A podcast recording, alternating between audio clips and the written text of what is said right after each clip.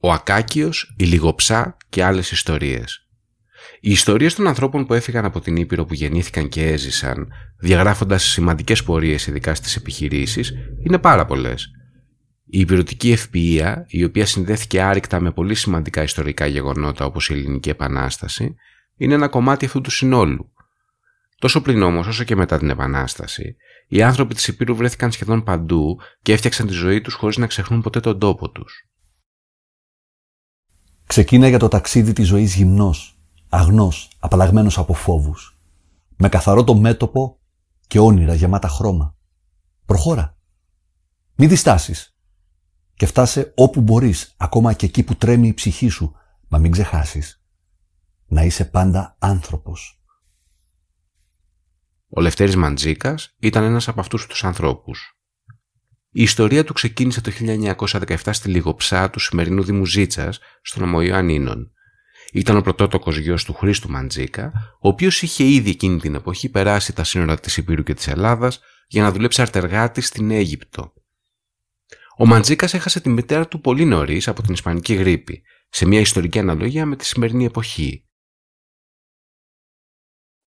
Χόρεψε τη ζωή κρατώντας πάντα χέρια αγαπημένα και πολέμησέ την ατρόμητος σαν θελήσει να τα βάλει μαζί σου. Κράτα τα μόνα όπλα που χρειάζονται για να την αντιμετωπίσεις. Το ήθος και την αξιοπρέπειά σου. Το βλέμμα σου πάντα ψηλά να κατακεραυνώνει το άδικο. Αγάπα με όλο σου το είναι, αφήνοντας συναισθήματα να ριζώσουν βαθιά μέσα σου. Γίνε αγκαλιά, παρηγοριά, Άφησε την καρδιά σου να κρατήσει δίπλα της τους εκλεκτούς, εκείνους που επέλεξαν να βαθίσουν πλάι σου. Χτίσε σε κάθε χτύπο της απάνκιο για να τους προστατεύσεις. Στα 1928, ο Μαντζίκας μετακόμισε στην Αθήνα με τον πατέρα του και τη δεύτερη γυναίκα του πατέρα του. Η οικογένεια άνοιξε ένα φούρνο μαζί με το συντοπίτη του Ιωάννη Δίσκο, Λίγα χρόνια αργότερα, ο πατήρ Μαντζίκας επέστρεψε στα Γιάννενα και ο ιός τον ακολούθησε λίγο αργότερα, για να συνεχίσει το σχολείο στη Ζωσιμαία. Η ιστορία του Μαντζίκα όμως δεν θα ολοκληρωνόταν στα Γιάννενα. Ασθένησε από ελονοσία και επέστρεψε στην Αθήνα, όπου έμεινε μαζί με το θείο του Βασίλη και συνέχισε το σχολείο εκεί. Τελείωσε τελικά το εξατάξιο νυχτερινό και στη συνέχεια μπήκε στην επίσης νυχτερινή εμπορική σχολή Φίνιξ. Μετά ήρθε ο πόλεμος και τον ξανάφερε κοντά στην Ήπειρο. Τον Ιανουάριο του 1941 υπηρέτησε στο μέτωπο και μετά την κατάρρευση γύρισε στη Λιγοψά και κατόπιν στην Αθήνα. Εκεί αραβωνιάστηκε τη Μαρίνα Ντίσκου, κόρη του αρτοπίου οικογενειακού συνεταίρου. Οι επιχειρήσεις αρτοπία φαινόταν από νωρίς ότι θα ήταν το πεδίο δραστηριότητας του Μαντζίκα. Εργαζόταν στον οικογενειακό φούρνο μαζί με τη σύζυγό του και αυτός ο φούρνος επιβίωσε μέχρι το 2014 στο Κολονάκι. Σχεδίασε Οραματίσου, δούλεψε. Βάλε τη σκέψη σου να χτίσει μεγαλόπρεπες εικόνες για το μέλλον, μα είχε πάντα στην άκρη του μυαλού σου πως πρέπει πρώτος να σκάψεις για να ρίξει τα θεμέλια. Ζήσε. Χαμογέλα. Μάζεψε στις αποσκευές σου συμβουλές που θα σε κάνουν καλύτερο και λάθη που θα σε διδάξουν. Άνοιξε δρόμο με τις πράξεις σου. Γράψε με κεφαλαία γράμματα στις σελίδες που ανοίγονται μπροστά σου κάθε μέρα. Τον Μάρτιο του 1945, ο Μαντζίκας μαζί με το φίλο του Μανώλη Παπαναστασίου ίδρυσαν τη βιοτεχνία ζυμαρικών ρεκόρ. Λίγο αργότερα έγινε η συγχώνευση με τη βιοτεχνία Θρίαμβος και την εταιρεία ΑΕ Παπαχρυσάνθου και Καμπέρου στην Πάτρα. Με το αντίτιμο των 10.000 δραχμών εξαγόρασαν την επωνυμία της εταιρείας Μίσκο, η οποία είχε χρεοκοπήσει κατά τη διάρκεια του πολέμου, όπου Μίσκο τα αρχικά των επωνύμων των δύο πρώτων ιδιοκτητών της, Μιχαηλίδης Κωνσταντίνης.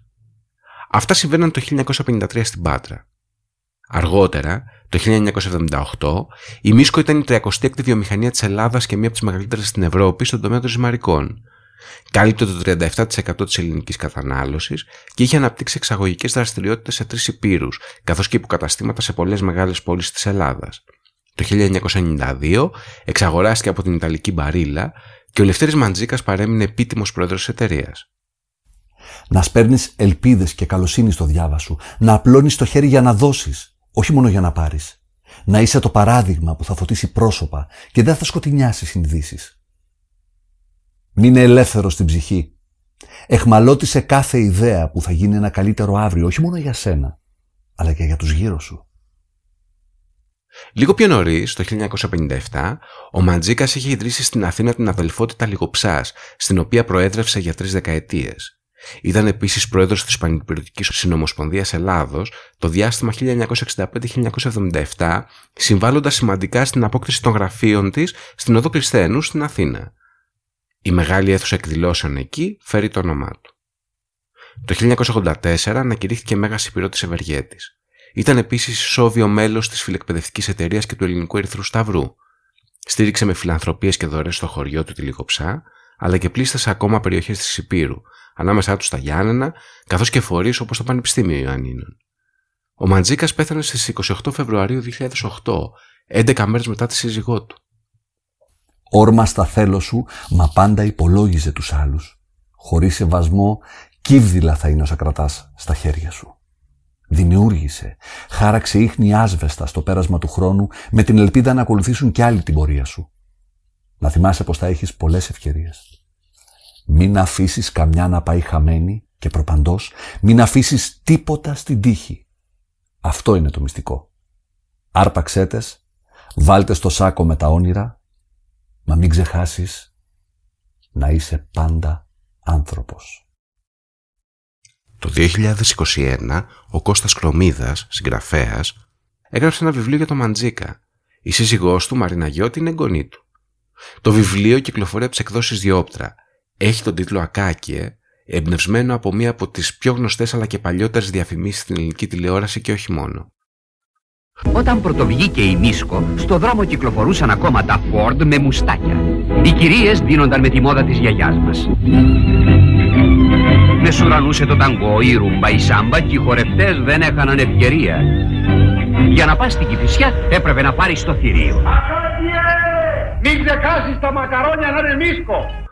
Ο μοναχός Ακάκιος, ο οποίος έπαιρνε την παραγγελία «Τα μακαρόνια να είναι μίσκο», είναι μια εικόνα που εμπνεύστηκε ο ίδιος ο Ματζίκας από μια επίσκεψή του στα μετέωρα.